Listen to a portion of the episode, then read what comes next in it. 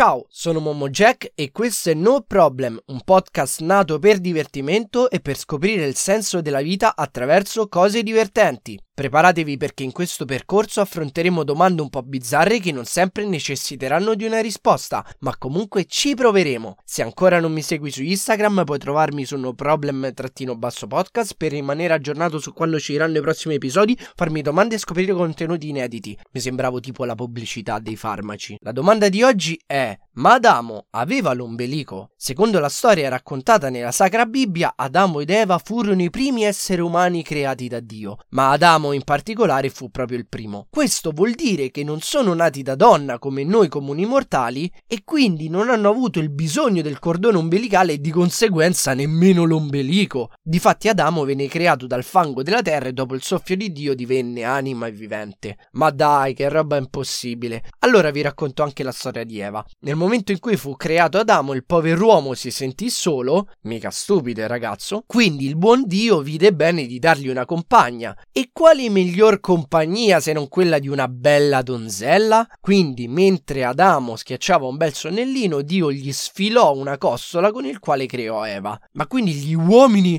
hanno una costola in meno che le donne? Ma no, vi sembra possibile una roba del genere? Anche se c'è gente che ancora lo pensa. Quindi possiamo dire con certezza che Adamo ed Eva non avevano l'ombelico, secondo quelle che sono le descrizioni bibliche. Ovviamente la storia di Adamo ed Eva va interpretata dal punto di vista simbolico e non reale. Infatti il nome Adamo non venne scelto a caso, proprio perché in ebraico vuol dire uomo, essere umano. Tutto fa riferimento ad una creazione in senso simbolico, quasi fiabesca, in cui il giardino dell'Eden viene descritto come un luogo meraviglioso, pieno di alberi da frutto e con un grande fiume che si diramava in quattro affluenti che irrigavano tutto questo giardino, con al centro proprio l'albero della tentazione, l'albero della conoscenza del bene e del male. Penso che questa storiella la sappiamo un po' tutti, ma ora che ci pensate non vi suona un po' come una favola Disney?